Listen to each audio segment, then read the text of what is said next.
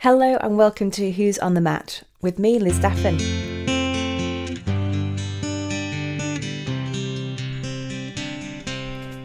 Hello and welcome to Who's on the Mat with me, Liz Daffen, and Anya Brierley-Lang. Welcome back, Anya, because it's this is not the first time we've had a chat on a podcast. This is actually the third time. You were my second guest on the podcast, which is amazing. And the last time we spoke was two years ago. So welcome back. I'm sure you've got lots to tell us about what you've been up to over the last couple of years.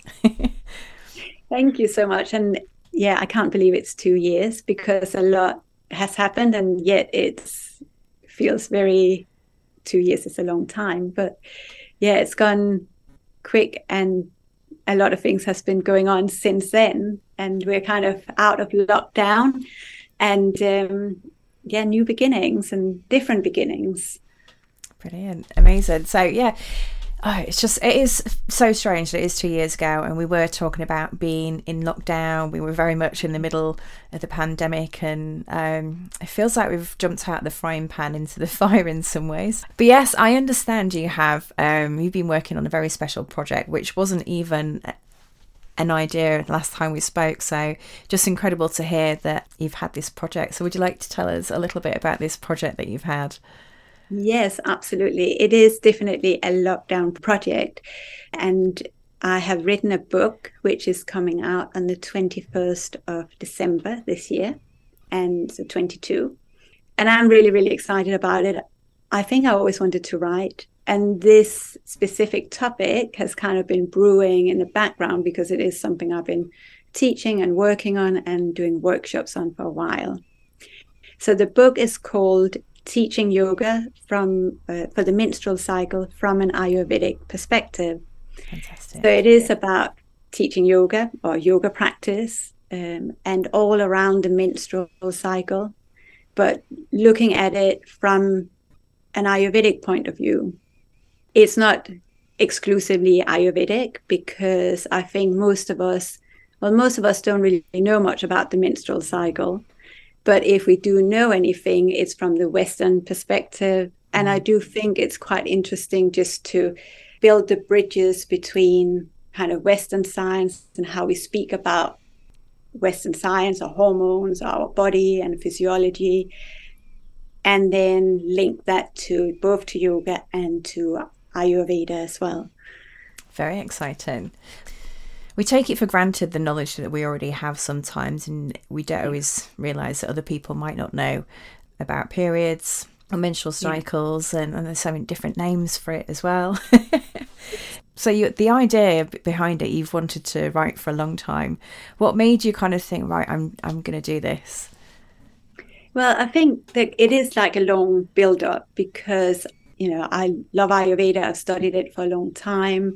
Uh, I practice it as a on myself and seen clients, and um, and for me Ayurveda just makes sense, the, especially if you practice yoga or you're a yoga teacher, there's so many links that it just makes sense.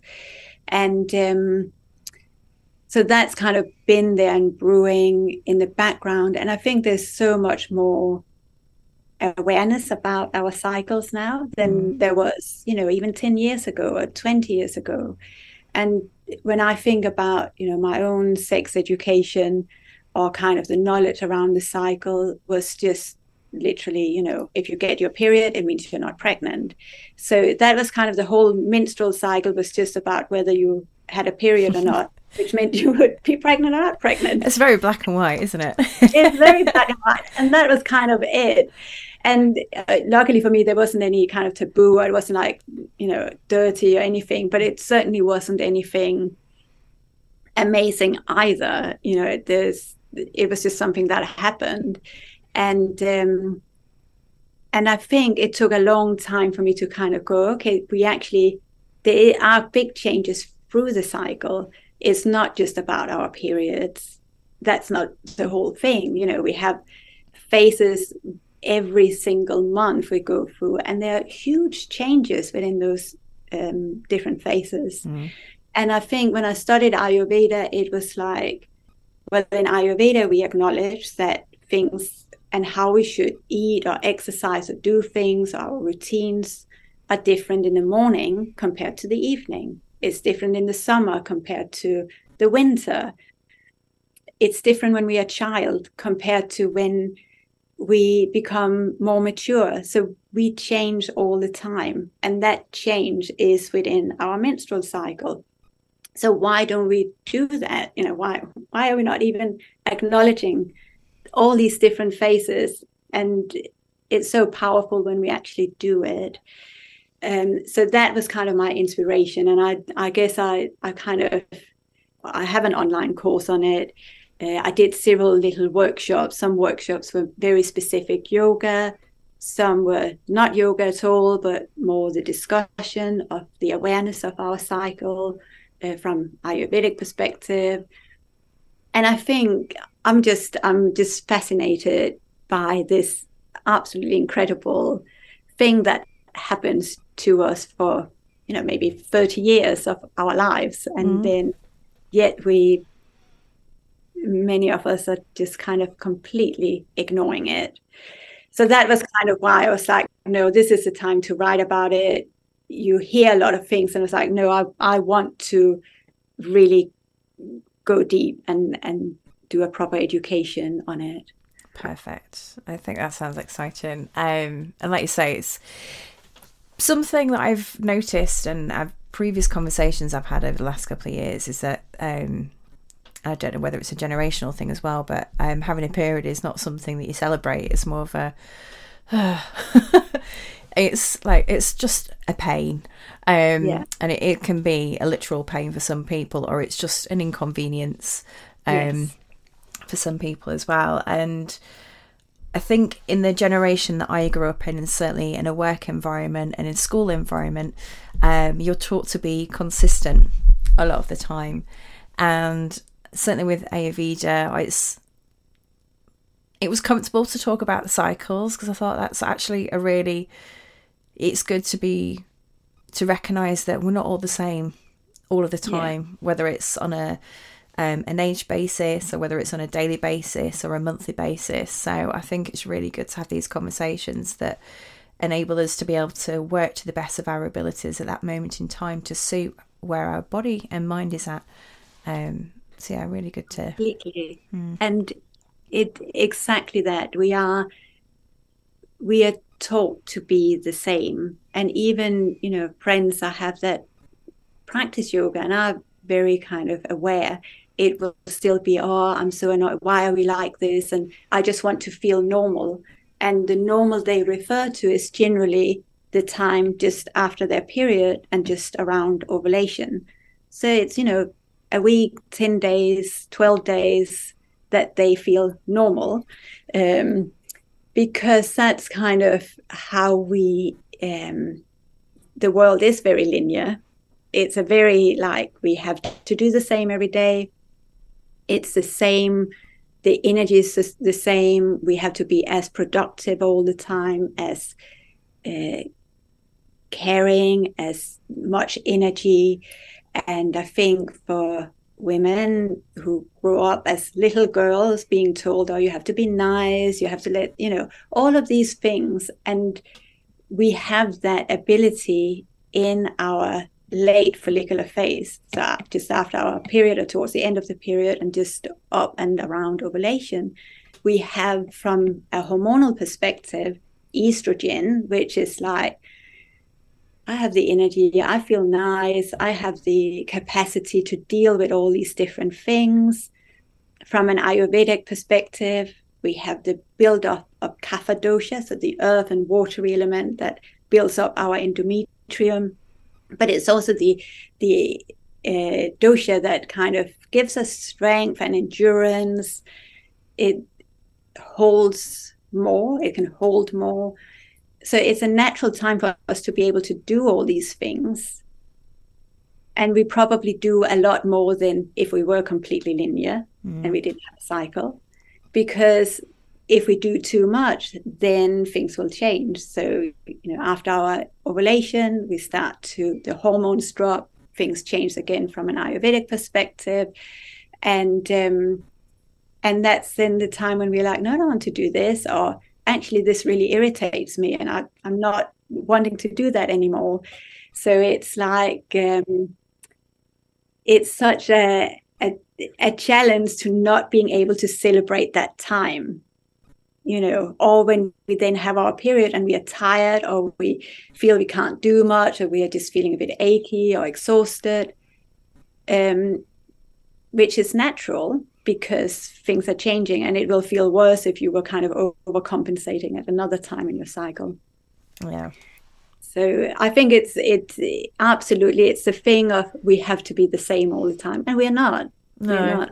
I think the the conversations are changing, but I'm not sure it's yeah. um, culturally wide conversation, as in it happens in schools or the workplaces. There's just not that understanding and knowledge of it yet.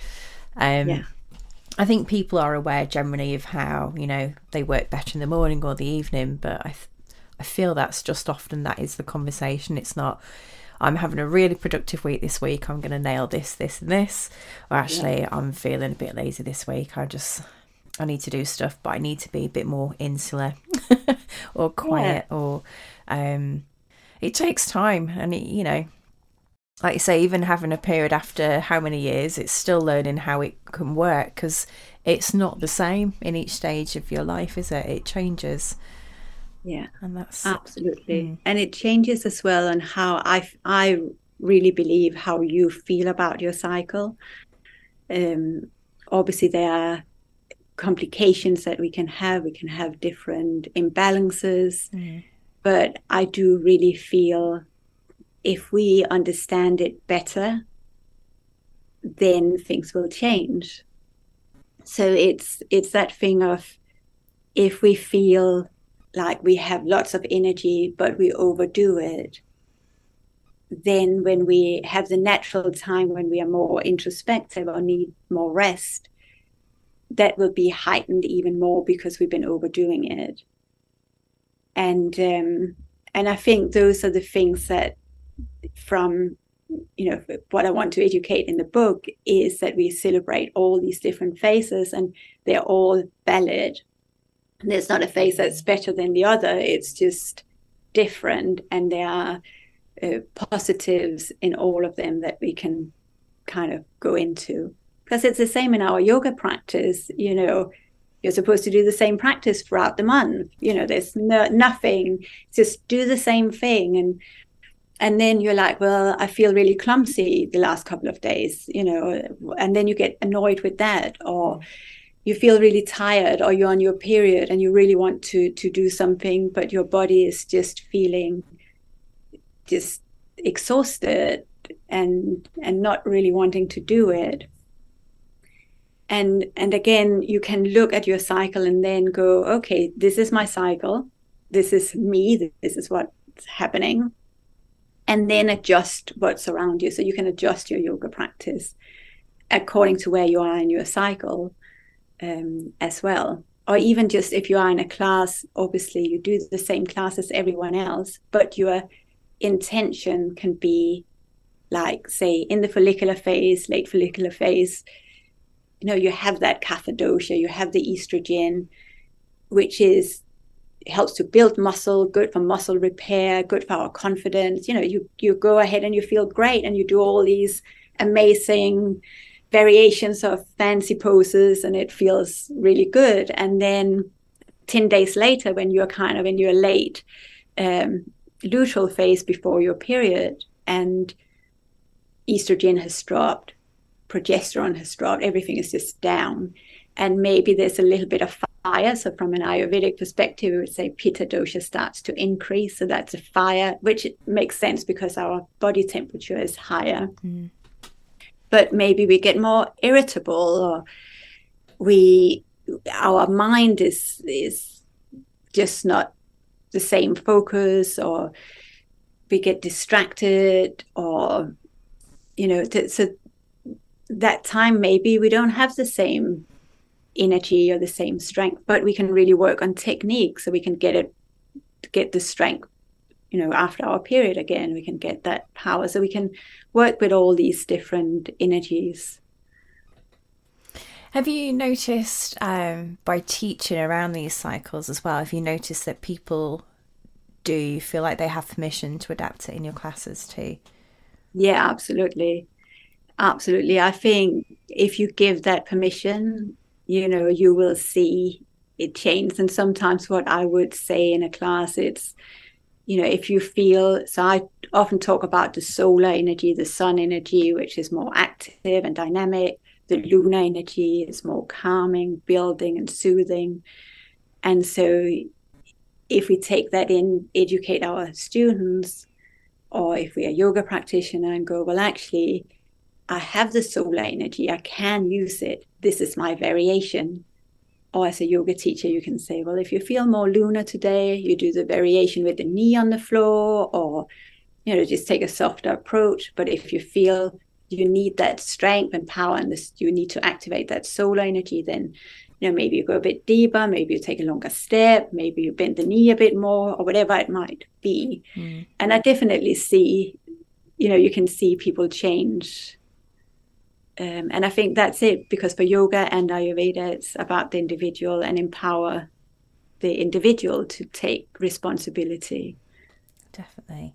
And also just your talk about um, the lunar and the um, solar aspect of it, I thought that's a really nice way of talking about it. I often talk about um, just listening to what's going on in your own body today.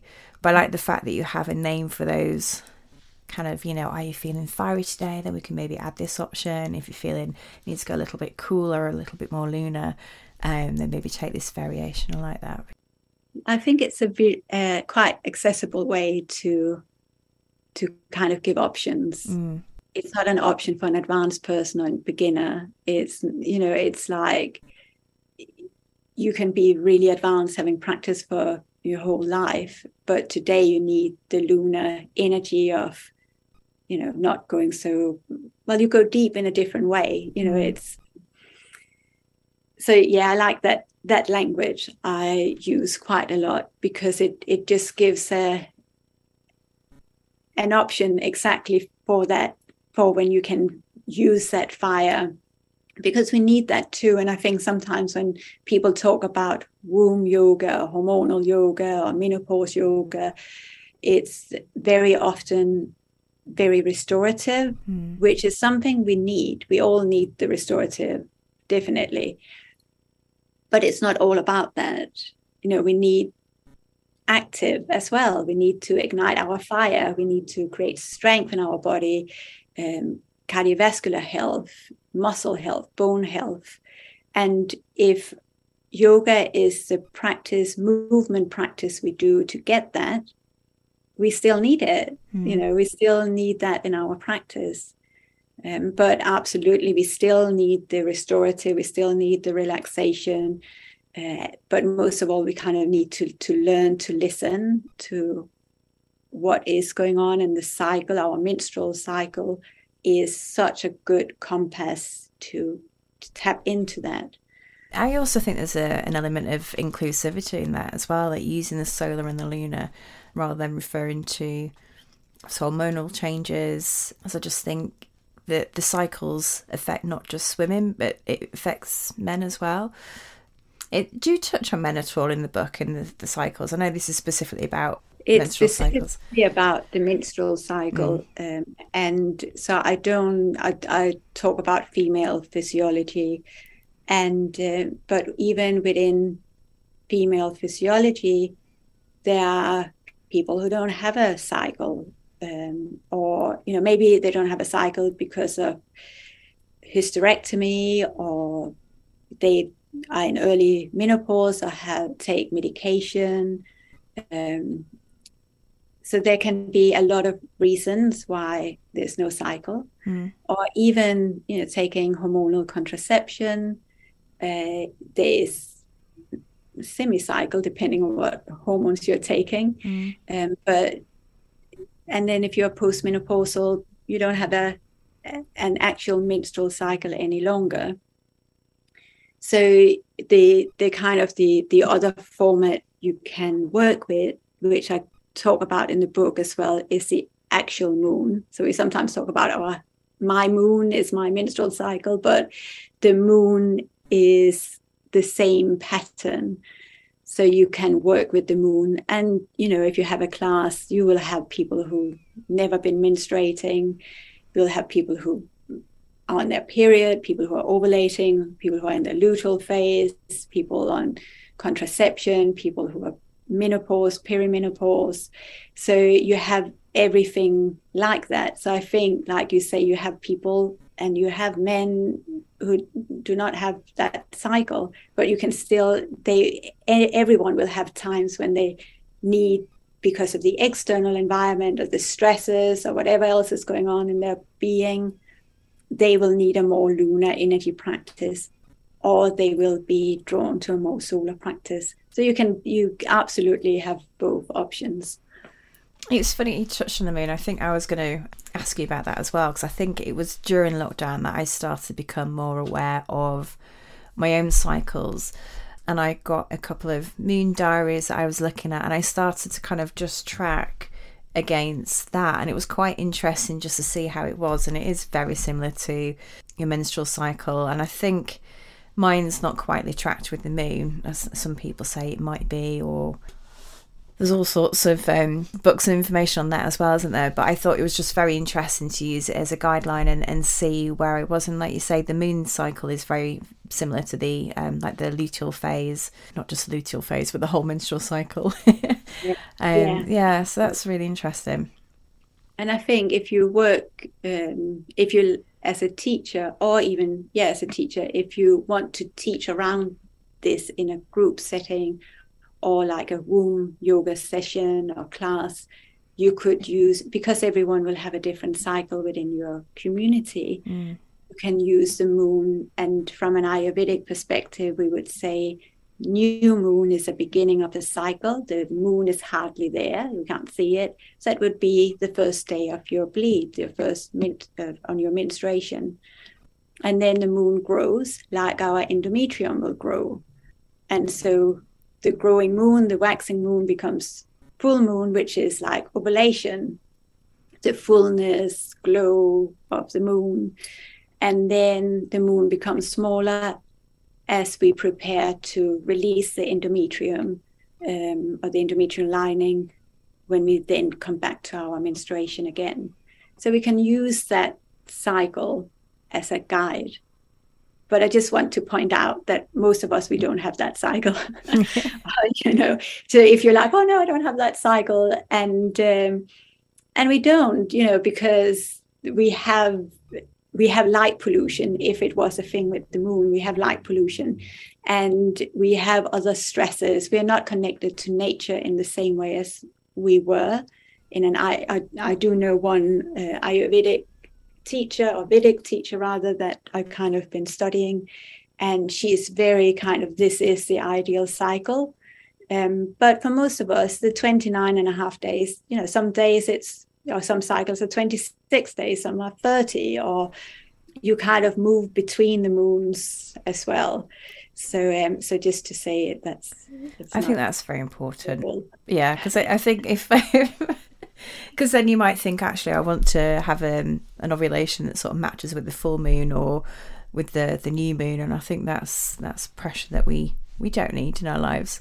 And like you say, yeah. The cycles can be so different. And I love the fact that you talk about the celebration of the different phases as well. I think that's something that we don't do enough about.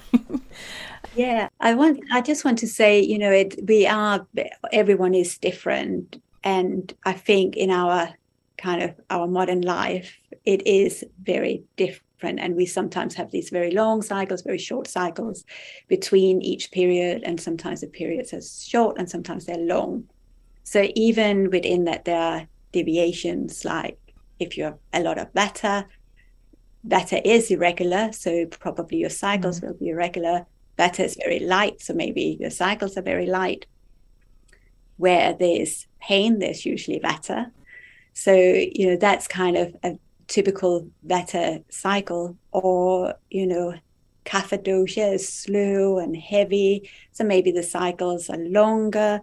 Maybe there's more heavy bleeding, or pitta being hot and kind of quick. Maybe the cycles are shorter or more regular.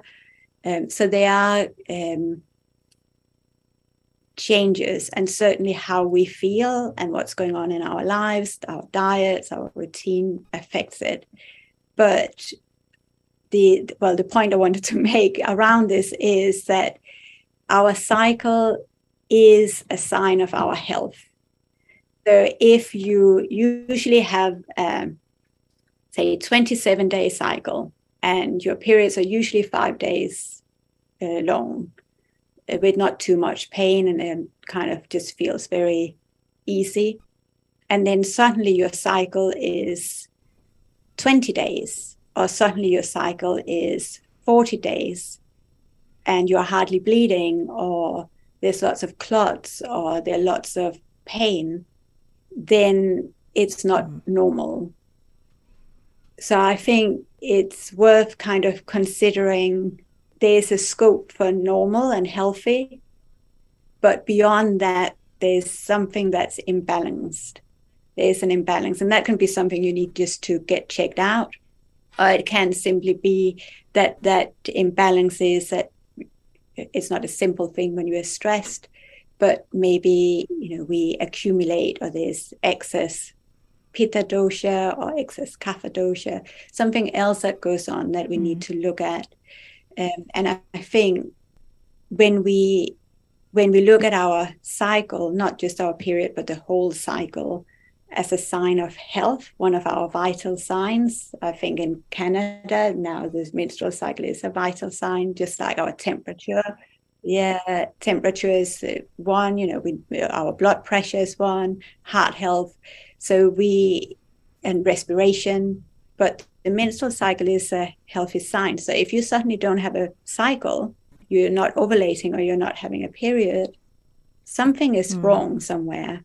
And it's not just, it's normal, sometimes that happens. No, it's not normal. You know, it's normal when you start your period, and it's normal in perimenopause that there are changes, but in between it's not a normal thing. Something is imbalanced, or super heavy periods is not mm. a normal thing. It's maybe very common, but it's not, it's not a healthy cycle. So we have, we can have heavier periods, and some have lighter periods, but there is, uh, we have to also consider that it's your body that's telling you something, and that's something that's worth listening to. So I think that's really important. As much as we want to celebrate different kinds of cycles as well, absolutely, but also consider that our this is, it's such a good indication of what's going on in our life. Definitely. It's very, very true. And this all comes back down to listening to those changes, and, and knowing what's common for you, and what's normal for you, and what's yeah. slightly off kilter. Yeah. And this is why it's quite important to perhaps even have a diary of how you are, and just check yeah. in against where you are in your cycle, and if yeah. that's normal for that period of time, um, or if there's something that doesn't feel quite right. And I think sometimes you know, don't you? Although if you're quite busy and there's lots going on, you don't really have time to tune into yourself. You you, you miss the signs sometimes, I think, because you're so busy trying to get things done and focus on something else that it takes time to kind of step back and, and check in and tune in with your body. And that's yeah. something I've noticed I've become more aware of since I've really started to do yoga. I think you sometimes you can get through life and ignore you, your body in many ways. And then when you start doing yoga, the, you sort of taught to kind of listen to the sensations and what feels right. And then you might start to notice these sensations, and you might not really want to pay attention to them, but it's important to notice whether it's something that needs attention or yeah. something that's just a, a niggle. Um, but even the niggles can be a warning sign of something, can't they? It's like a little whisper from your body saying, mm, I'm not quite sure. I mean, and then like we say in yoga as well, you know, some uh, sensations are really good. It's like your muscles are working, or, you know, it's it's just an unusual position, and maybe that's actually quite good for you because you're not used to being stretching in that way, or open in that way, or moving in that way. Um, so those, it's the challenge, I think. This is like the continuous journey in life knowing when that that discomfort or that intensity is like, no, this is good for me. It actually feels like it's good. And knowing where that intensity is like, no, no, I have to back off, or I need to change things. Mm. Uh, and that that I think is that you you're the only one that can learn that. You can't get that in a from a yoga teacher. That's you as a yoga teacher, you can encourage that inquiry, but you yourself is the only one that can make that judgment. Definitely. And it's continual work in practice. Exactly. Um, but worthwhile. I really want to ask as well about how you've kind of developed the book into chapters. What's, where did you start with that whole process? I have to say, because I have lots of ideas, so kind of getting them into a bit more of a um, bit more order. It's not always so easy, but I think working with a publisher is actually quite good, because it was like I had to write the chapter list, and actually it for me that was very good to just bring all the vata ideas that's kind of jumping one direction, the other direction, that made it a lot more focused. So it is education, so there's a lot of education. So it's uh, in three parts. The first part is kind of the background, the backbone, the, the kind of the, the foundation to understand the rest of the book. So mm. there's an introduction to Ayurveda for the purpose of the menstrual cycle and yoga. So wow. that's kind of the, it's very focused on that, but enough for us to really understand it. Uh, so Ayurveda, the doshas, kind of the philosophy around it, and why Ayurveda and yoga are so connected. And then we talk a bit about the moon as well. So the actual uh, the actual moon in the sky. And then the second part is uh, anatomy and physiology. And I talk about the different phases of the cycle. Uh, so we generally say you have your menstruation. The menstruation is part of the follicular phase, but I kind of put menstruation, then the follicular phase, ovulation, and then the luteal phase, which becomes uh, just before menstruation. So we'll talk about those four phases in depth, both from Western perspective with the hormones and the Ayurvedic perspective of, and I focus on the doshas and the five elements uh, in the book. So that's kind of the, the second part of that. Uh, so everyone has an understanding of it, because again, for most of us, like I said in the beginning, you know, for me, it was like your menstrual cycle is whether you have a period or not. That's kind of it. And um, so mm-hmm. that kind of goes into details with that. The third part is um, is kind of the more practical part. So we will we talk about the four phases, and each phase is like, so if you teach or practice yoga at the this specific phase, what would be a good thing to focus on? Um, or if there's anything to avoid. And we look at uh, some research as well. Why do we do these things? Or, and is there research? I don't think in Ayurveda or yoga you don't need research or, or research as it is now, because they've been around for thousands of years, so we know they work. It's also interesting to see when scientific research backs it up. So I, I do like a bit of research too. So, so it was reassuring yeah. though, isn't it? Just to yeah, it's just like, ah, yes, it is working mm. for the skeptics. So we look at that. And so for each phase of the menstrual cycle, uh, I have a little kind of, not, I'm not going into fertility yoga, but if someone was trying to conceive, you know, what at each phase, what would you then consider? So that's one part. The other part of or part of it is we have a whole section about common, I'm going to call it common complaints. I always wish there was another word. But mm-hmm. some of the complaints we talk about, like premenstrual tension or uh, cramps or endometriosis or polycystic ovary syndrome.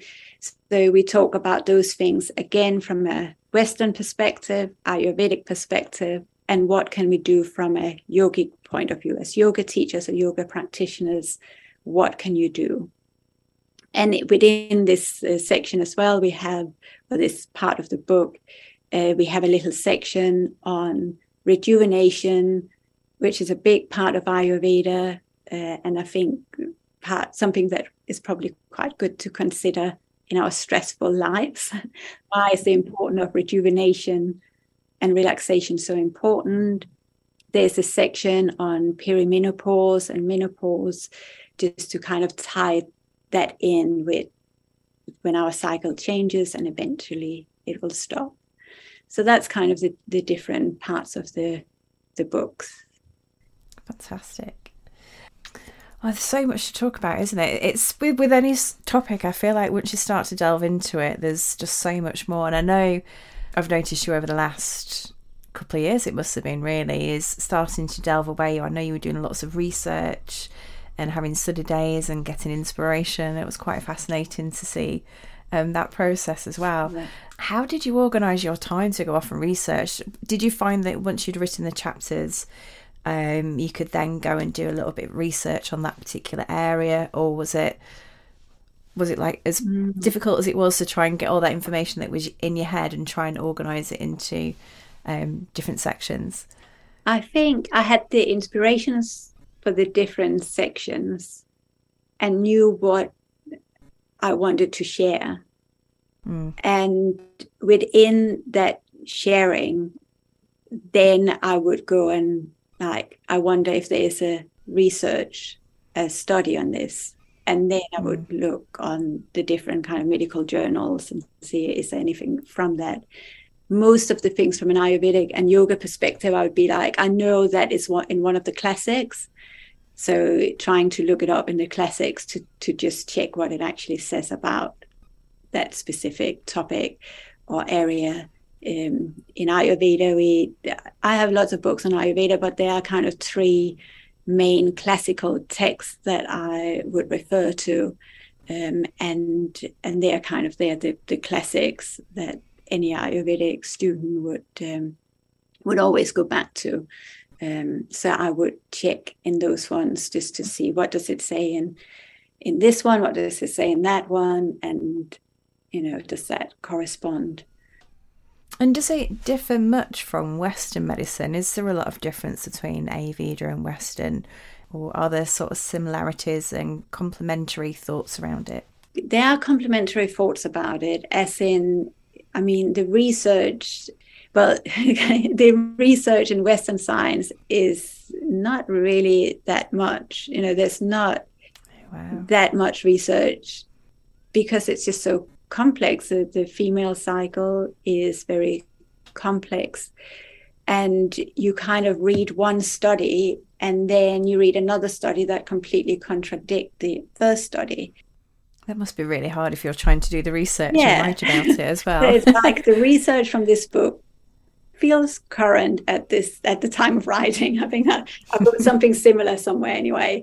And, you know, most research in general are done on male participants, not on female, because then suddenly you have to look into how things work on the female body. So this is a whole other subject, but absolutely influenced the book because, again, this is one of the reasons I want to write the book, because the, you know, yoga books, yoga teacher trainings is all very generalized and it doesn't even touch on the, the menstrual cycle, or maybe it will say don't do this when you're on your period. Yeah. You know, it, that's the one thing I remember. Don't do this on your period. But it doesn't say why, it doesn't say, you know, so there's not really, you know, or rest on your period, but it doesn't explain anything. Western science, there are absolutely parallels. Like for me, I can say, okay, we know estrogen rises in the follicular phase. That makes sense from an Ayurvedic perspective. We can say that kapha dosha increases. That makes sense because research says that muscle building of muscles and muscle repair is potentially improved during the follicular phase. And that would make sense from the Ayurvedic perspective because of kapha dosha. So I can kind of draw parallels like that. Yes, we are tired during the, the menstrual cycle, and we have the release and the endometrial layer and blood releases. Or well, that's like apana vayu in Ayurveda. We think of the downward force of menstruation is governed by apana vayu, and that is what's active at that time. So we, I can draw parallels like that. But like Western medicine, you know, now things are changing because there is more research in in the female physiology and the, the cycle. Um, but also the Ayurvedic classical texts are mostly written, or the written versions, or the written transliterations and commentary also done by men. It's difficult from both ways to kind of move beyond that and kind mm. of go a bit deeper. What what was the experience of the, the people who actually had a period or had the cycle? What was their experience? Um, but there are absolutely parallels. Absolutely. The, the big difference would be probably of the lack of understanding from a Western point of view. If there is an issue around the cycle, quite often the remedy would be to stop having a period, meaning you're on mm-hmm. hormonal contraception. So we just stop having a normal period, you're on hormones, you take a break for seven days, which means you kind of have a, it's not a period, but you're bleeding because of the withdrawal of taking the same hormone through the other three weeks. And then you start again. And there's even the kind of new guidelines are that you don't actually have to take that break. There's not really any reason for it. Although when I talk to gynecologists, they're like, well, actually, if you don't take the break, you'll start to just have breakthrough bleeding anyway.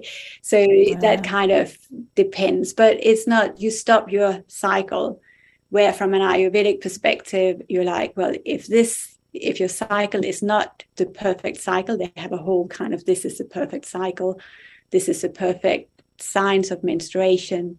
And if that's not like that, it's because there's an imbalance. So what do we do about the imbalance? So that that's a big difference, because in Ayurveda, it's never just, or take this pill. If something is not in balance, we try to remedy the reasons, and then your period should come back to normal, or the pain should decrease, mm. or the heaviness should lighten. So that would be the, the main kind of differences. Interesting. And I, th- I think you've touched on something there as well, which is, is quite big at the moment and is getting more traction across medical studies. And interestingly, just my own point of view on this is that it's almost like we've we've done the medical studies and we've only really kind of studied around men and, you know, maybe a small handful of women, because like you say, it's complicated. And rather than bring all those different factors in, it's like, oh no, you, we haven't got time for that. We just want to make sure we get a cleanish study, and almost manipulating the results. Yeah. I think one example I can think of off the top of my head where they are changing it is the crash test dummies. I think they've just recently carried out crash test dummies with female bodies instead of the male bodies. Yeah. Which I thought, finally, it's happening. And a recent discussion with a friend, just in the differences between two countries. So France has a much better health system for women. Yeah. Um, and they seem to have a better understanding of uh, menstrual cycles and menopause and just female health in general, and from pregnancy and postnatal support as well. Whereas I think over here, I don't think we're as good. Um, and for example, just talking about contraception there, apparently, you know, over in France, you can get maybe twenty different types of pills that you can get. And over here, I think there's maybe three or four that are common. Think because we are so different, one person might be great on one form of contraception and another person might have a completely horrific experience. I really feel like we've got a lot of work to do over here. A lot of work, and like you say, in, in research as well. And I think now it's coming out, and but it's very recent that it's like, okay, for research there has to be a not for every research, but in general, there has to be a certain percentage that is mm. female. That's new.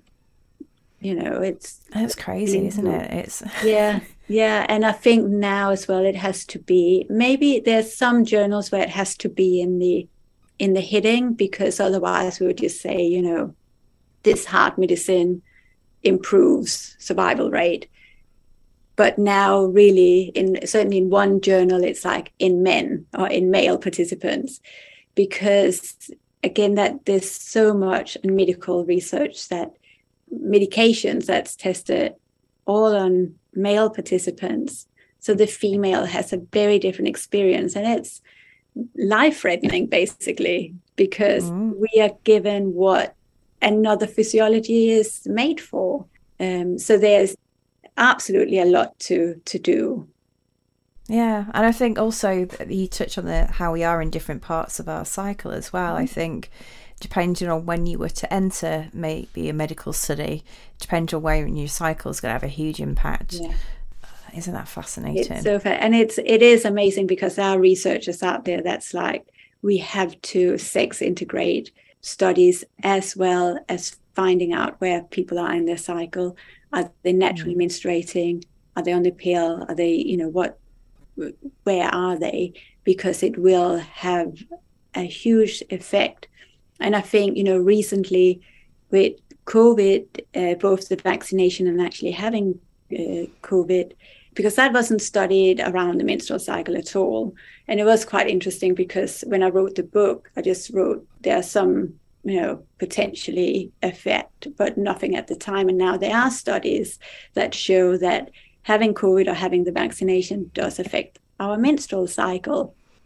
And I think that's one of the things that's now like, oh yeah, that was a huge effect.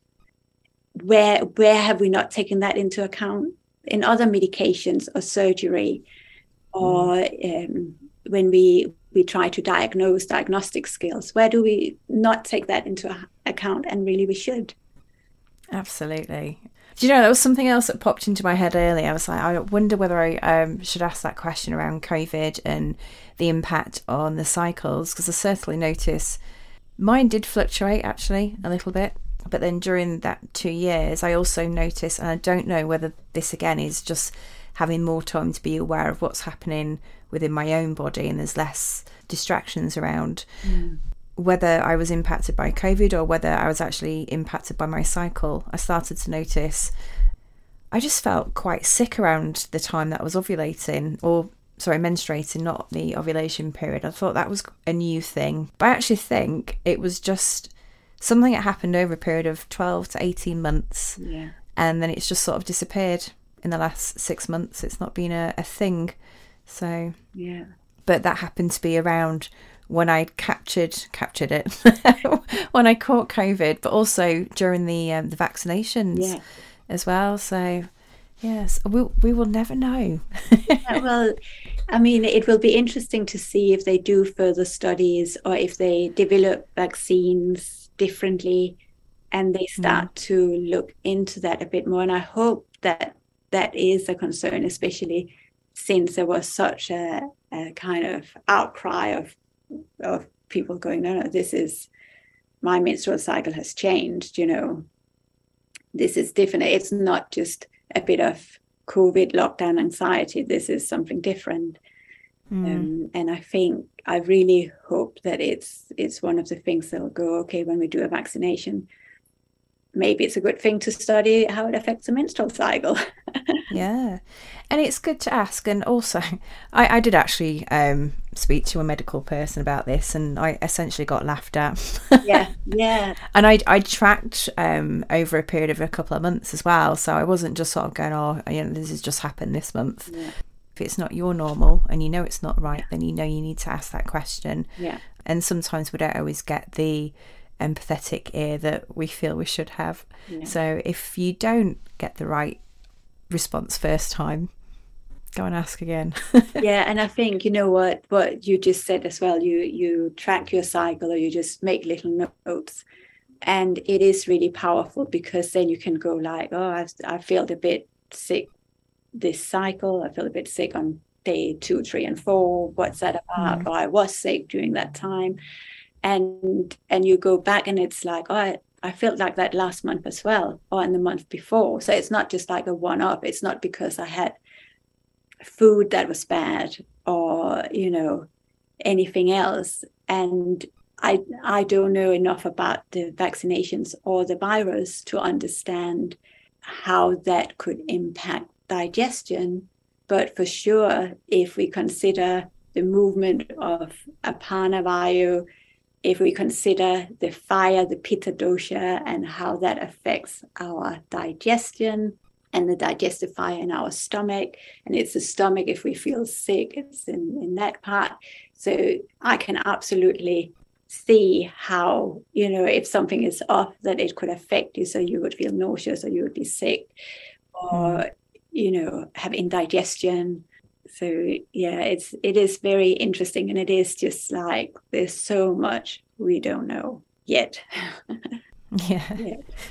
On a positive note, on studies and changing, I'm sure I read an article this year, um, and maybe even listened to an interview with someone with athletes and how they were actually trying to track their training against their cycle. And I thought that's a great place to start. And I think if you can start with something that's quite an obvious response yeah.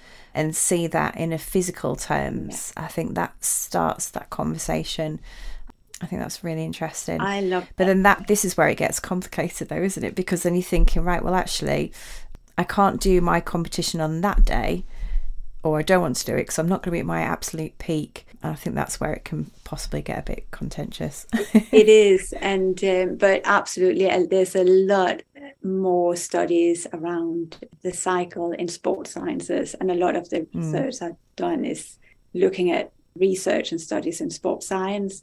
I know yoga is not a sport, but the physical impact, that was the, the only place I, I could go.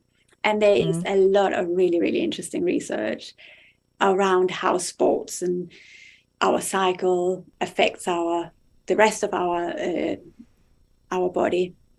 And yes, absolutely, you know, there's, you can say, oh, well, I know that's not my optimal time. And that's different for everyone as well, because for some people, the low hormone phase, which is when we have our period, if you have a very comfortable period, then that could be your best time, your mm. personal best. Yeah. And that's why the whole menstrual cycle tracking and understanding the cycle is so powerful, because if you don't overdo it, or you kind of follow what's going on, so you could do, you know, the, the techniques and and all of that, like in your premenstrual phase, and pace yourself with your weight-bearing exercise in your follicular phase, you know, maybe, and not just that, because I know in, in my book, it's focused on yoga, but that translates into what you eat, your social life, how you kind of engage with the world and yourself. If you kind of do that, then, you know, your cycle, I'm not saying go out and run a marathon on your cycle or on your period, but if that's when the day is, you know, then focus on the rest of the month to to create, so you have enough physical, mental, energetic capacity to be at mm. your best at that time. But that means you have to look at the whole cycle, not just that cycle, but the cycle before that and before that and before that. So it kind of, you know, three, two or three cycles before the event for sure. That's interesting. Yeah. Oh, I'm can't wait to read this book. Thank you. I can't wait to have it in the, you know, in an actual copy. That's like it's real. When when are you expecting your first copy to be sent to you? Hopefully in the beginning of December, I would think. Yeah. Do you feel quite nervous about it um, between sort of just waiting for it? It's a, it's been such an interesting process, you know, like we talked a little bit about before, because then there's the research, the writing, the rewriting, the writing it again, the adjustments.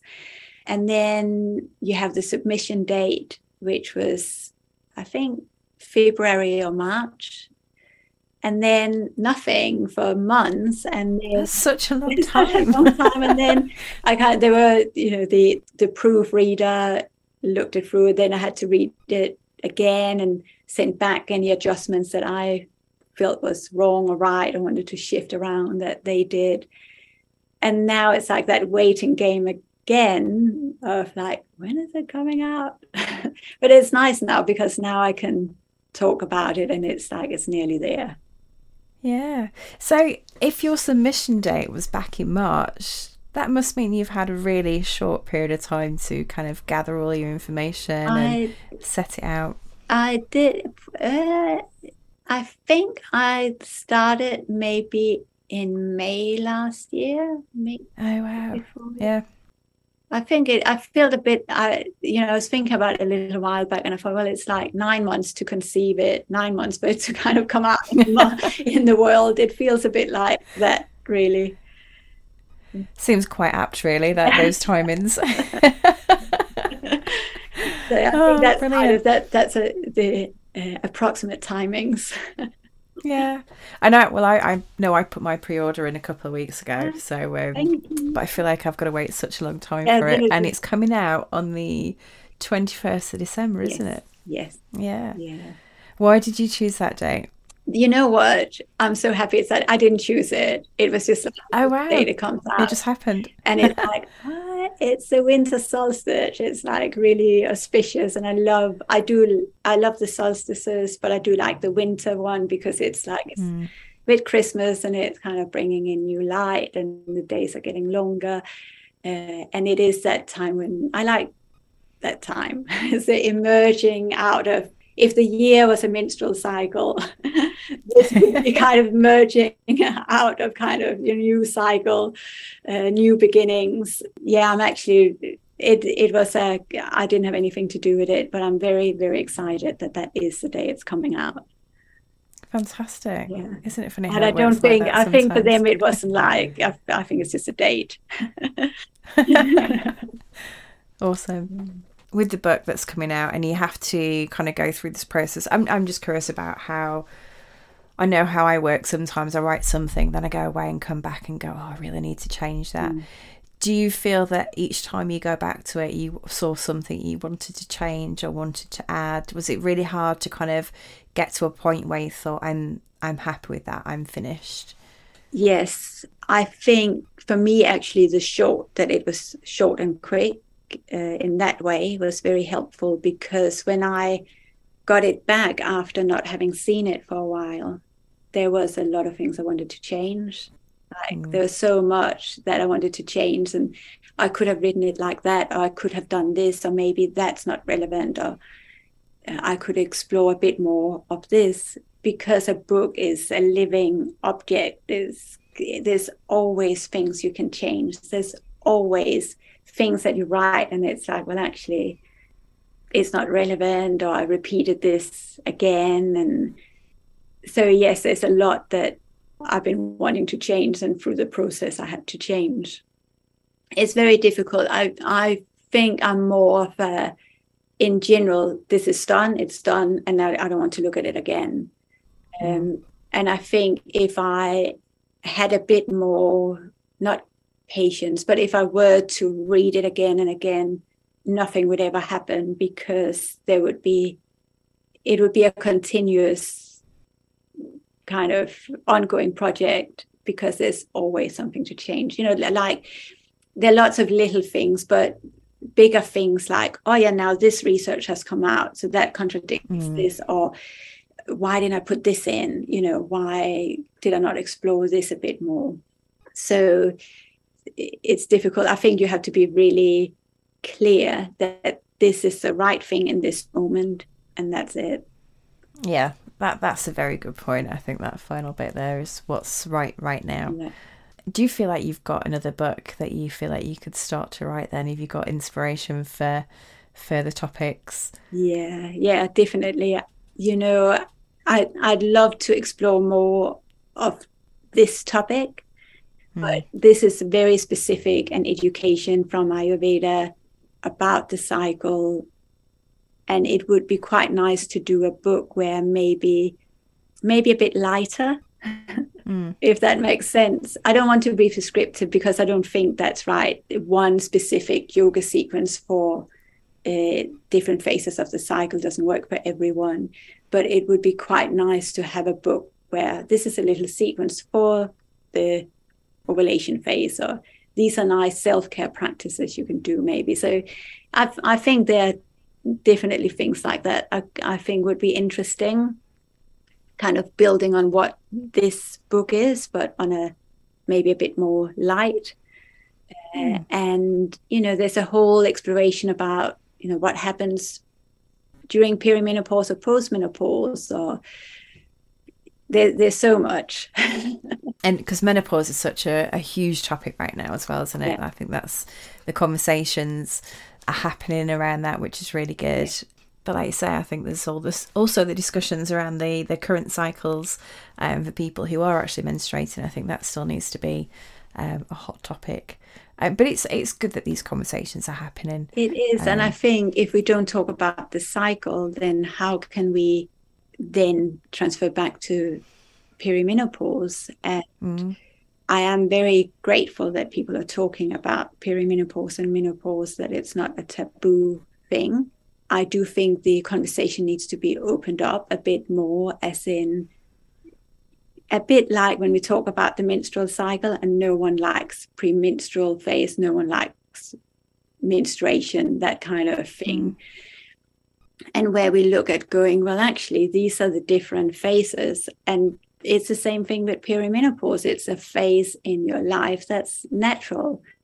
And yes, there can be really horrible symptoms that needs to be addressed, but also it is a natural change from, in Ayurveda, this pitta type of lifestyle where we do all these different things, and things are changing. So just like we change our routine or our exercise or our yoga or meditation, whatever interactions we have in our social life during our menstrual cycle, maybe we can take those lessons and put it on kind of the broader aspect, which would be, so how do we change as our body changes and we come into perimenopause? What mm. can we do to nurture ourselves? Because we need something different. And that doesn't need, it can be in the form of hormone replacement therapy or testosterone or other medication, but it can also very much be our lifestyle. And now, you know, before we enter perimenopause is the time we we can embrace our cycle and understand how our body is and what we need at different times. Um, so if we start to kind of prepare in a natural way, you know, not like, oh, I have to prepare for perimenopause, but then we know, we know if if you start to feel hot, if you are someone that feels really hot uh, just before your period starts, okay, maybe I have excess pitta in my system. How can I reduce pitta through the month so mm. I'm more balanced when I actually enter perimenopause? You know, there are all these different things that we can look at and go, this is my body and I need to change the routine around it, not trying to fit into this linear landscape that we live in. How do I choose to change within that? Or how do I choose mm. to... because I can't change, so how can I adjust the things around me? So in Ayurveda, again, we would say this is it's a natural time. And yes, if there are imbalances, you need support. And the um, medical research is not all bad. You know, hormones are not all bad, and they can be support. But also, mm. what can we do? There's not a magic pill. What can we do to support this natural process? Absolutely. And there's there's a lot, isn't there? Like you say, lifestyle, environments, yeah. food and drink, because yeah. even alcohol, yeah. even the smallest amounts um, can have such a huge impact on a cycle. Yeah. And I've heard people often say that, you know, sometimes they can have a couple of glasses, be absolutely fine. They do the same a couple of weeks later, depending on where they are in the cycle. And, it, it, you know, they just get really tipsy after even the smallest amount of alcohol. So it's it's interesting how that can have a huge impact on us. Yeah. Um, I feel like that's a whole different topic that we could talk a lot more of. It is, because now we open that can of worms. It's like, yeah, and then this, this, and this. There's a, I can talk a lot about that. But uh, and but like the menstrual cycle, you know, our lifestyle, our mental attitude, our diet, including alcohol, all of those things have an effect, and we have the choice to how we want to, to adapt to that. That's mm. our choice. It's difficult in, in a lot of societies and kind of our social engagements, but that I think would be a conversation that I would like to to see, you know. Mm. So throughout this whole process of writing your book, is the one thing that you really enjoyed about the process? Um, I'm gonna, just going to fire a couple of questions so you can think about it whilst I'm asking them. Is there one thing that you really didn't enjoy or you surprised yourself on? And then is there anything that you found out during the course, whether it's a research or just maybe even something you found out about the whole process of writing a book that really surprised you? What, well, I I love writing just as a creative process. I, I like writing because, and I think maybe this is why the book had to come out, because it's a way for me to get what's going on in my head out of my head. And it's on paper or on the computer, but it's outside of my head. So for me, it's a very therapeutic, creative process to just write. So so that was a wonderful process. And I quite enjoy research. I like reading research, and I like to kind of look at critical research and kind of observe how, you know, the kind of the deeper layers rather than just reading the headline. So that I really actually enjoyed. And the last time I did that was during my dissertation. Um, so I, I read research anyway, but like on this level and kind of really having to to reference all the research. So that was, I will say next time I write, every single little bit of research, I'm going to write that out very, very clearly and decide what kind of format I want to reference. Because it's it's a it's a balance of, you know, the flow of writing, but also having to go back again and write things the same way every time you reference a study. Oh, that, yeah, that must be painful if you've changed the format halfway through. Yeah, so, so I think that that's one thing I want to have down before I start the uh, the writing process. So it's just easy to do, and I have the format and I know how I do it. So I think that's um, that's one of the things I learned and I found challenging. And then I guess it's finding the balance of just being like, no, I'm just writing, I'm just in this writing box, and go, well, actually, I, I do need to stop, close the computer, go out, look at the horizon, drink herbal tea or water or something to just kind of, instead of that, the screen energy. Mm. So being able to switch off, because um again, you know, wh- when do you choose to write? Sometimes it's nice in the evening, it feels nice and cozy, but the long-term effect of that is that it messes up your your kind of your routine and your the, the natural cycles of the day and night. Um, so it's it's trying to find not where you feel ex- specifically excited or or that kind of, oh, I'm going to do this now, because that's your imbalanced self. So when you do it when you're calmer, which is not as exciting if you're an excitable person. So kind of finding that balance uh, has also been a learning curve. And mm. um, I think the the thing that, what have I learned? Uh, yeah, just the the challenges of how little research that's done on the cycle. And now I'm just kind of thinking of sports, sports research. Um, and how contradictory it is, and the little kind of, yeah, it's a good research, but this, this, and this could be better. I think that, you know, that is, like we, we talked about earlier, it's definitely something that I think we are getting much better at, or the scientists or researchers are getting much better at, um, but it's definitely one of the things that's still um, in the improvement phase. Hmm. Interesting. Thank you very much for answering all of those. I was worried I'd asked three questions and I thought I'm going to have to remember what I've asked just in case. I think so, that's it. Oh, thank you so much for that. Yeah, I love that you've kind of gone through this whole process, and I love that you love doing the research as well. I think that's really fascinating. And you touched on doing the writing during the evening time, and that might mess up with your routine, and that just reminded me of the conversations we had on the last podcast about having the sleep routines. Yes. I just thought, yeah, it's it's funny how we can ignore those sometimes when we've got something that we're enjoying doing, yeah. and also just we want to get done as well. We feel like we have a, something to aim for. And I know you've done quite a bit around sleep patterns and just encouraging healthy sleep, particularly at this time of year. Yeah. I think sometimes when the clocks go back, it knocks us all off kilter. I think we all look forward to, yes, we've got an extra hour in bed, but actually it can really impact yeah. everyone's routines and cycles, can't it? Completely, definitely. And it does, because it is like, you know, it's an hour, an hour is quite a long mm. time, really. So it does, it absolutely impacts us. And we know that because it's a problem with, you know, animals or wildlife. They don't know the time's changed. So mm-hmm. they do their normal routine and then suddenly they have to adjust. Um, so, yeah. Yeah, very interesting seeing that. Well, Anya, is there anything else you'd like to add about your book? Anything that you feel like you just want to get out there? Any important information? Where can people get your book from? Uh, they can get it online. So all online outlets would have it.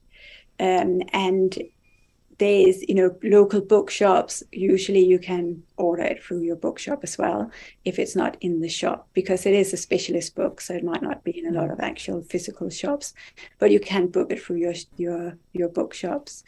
Um, and on my website, I have a whole list of uh, of places where you can order it through.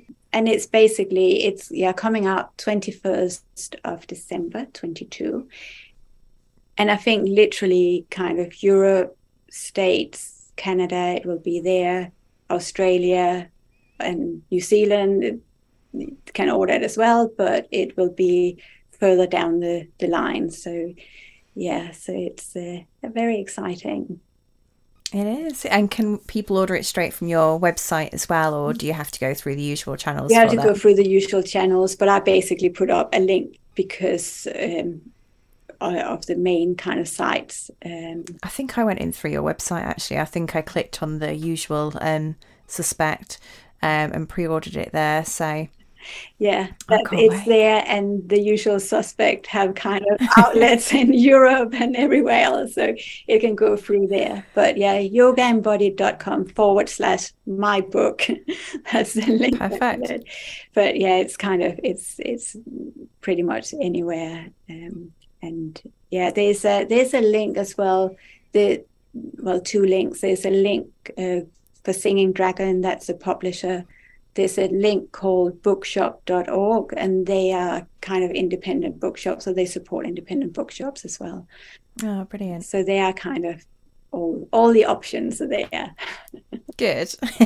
No, it's good to support your independent bookshop as well. And um, even though it sounds, well, it's aimed at teachers, it does really sound like there's a lot of content in there, which yeah. I think will be valuable for anyone who's curious about the cycles. And also, you've just got the best endorsement ever on the book, which I think is incredible. So um, Shiva Rea's read your book already as well, and, and given her thoughts on that, which I thought was yeah. a- amazing. So, yeah. And I think, you know, yeah. for me, I've had a lot of teachers uh, and she's been one of them. Um, so it's been really nice that she's had a look at the book as well. So she has endorsed it. Um, and um, my Ayurvedic doctor written has written a foreword. Um, and again, both of them, Doctor Matthews said, you know, it's not, yes, it is for, for teachers, but really anyone with a cycle, like Shiva said, you know, anyone in a cycle, this is, you know, a way to to really honor honor those. Every month we go through this for years and years and years. So it's it's really nice to have their kind of thoughts of, or I guess their agreement of how important it is. Absolutely. That's brilliant. Oh, congratulations, Anya. It's so good to um, see this project come to fruition, and I'm sure you can't wait to get your hands on the first copy as it comes in. Next time I see you, I might just have to get you to sign it for me. Absolutely, I will. It would be my pleasure, and hopefully I will do some some talks or workshops in the in the future. Yeah, that'd be really good. So Anya, thank you so much for joining me today. I guess I should really ask you if you've got any up and coming projects, or are you looking forward to a, a little bit of time of rest, or have you got any courses online that you're um, working on? No, you know what? I think it's been such a strained kind of time, the process of writing and looking through the the book again, the edits or the proofreading, and and now suddenly it's like, oh yeah, it's coming out, what am I supposed to do now? I don't know. You know, that kind of thing. So I think my focus at the moment is really to nurture my book baby mm. and uh, and give it lots of love as it's coming into the world. And um so I think that's really my my focus at the moment, is to share that. I still do my online classes and and all of that. Um, and yeah, ho- hopefully I'll talk more about the the everything that's in the book and share that as well. Fantastic. Thank you so much, Anya. It's been lovely to chat to you again. I hope we chat again at some point soon in the future.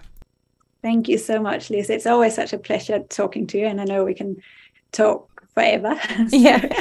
So much to discuss. So thank you so much for having me on your podcast again, and uh, I'm looking forward to talk to you again. And if there are questions, if any of the listeners have questions, they can let me know and I can share. Brilliant. I'll put all your contact details in there. Thank you so much, Anya. Thank you.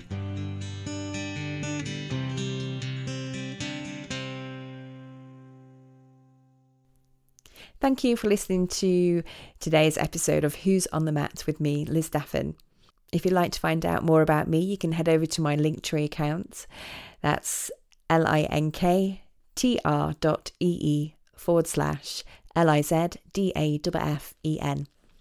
Fancy coming on the show, or you have any suggestions for a topic we can cover, get in touch. I look forward to hearing from you soon. Take care. Bye.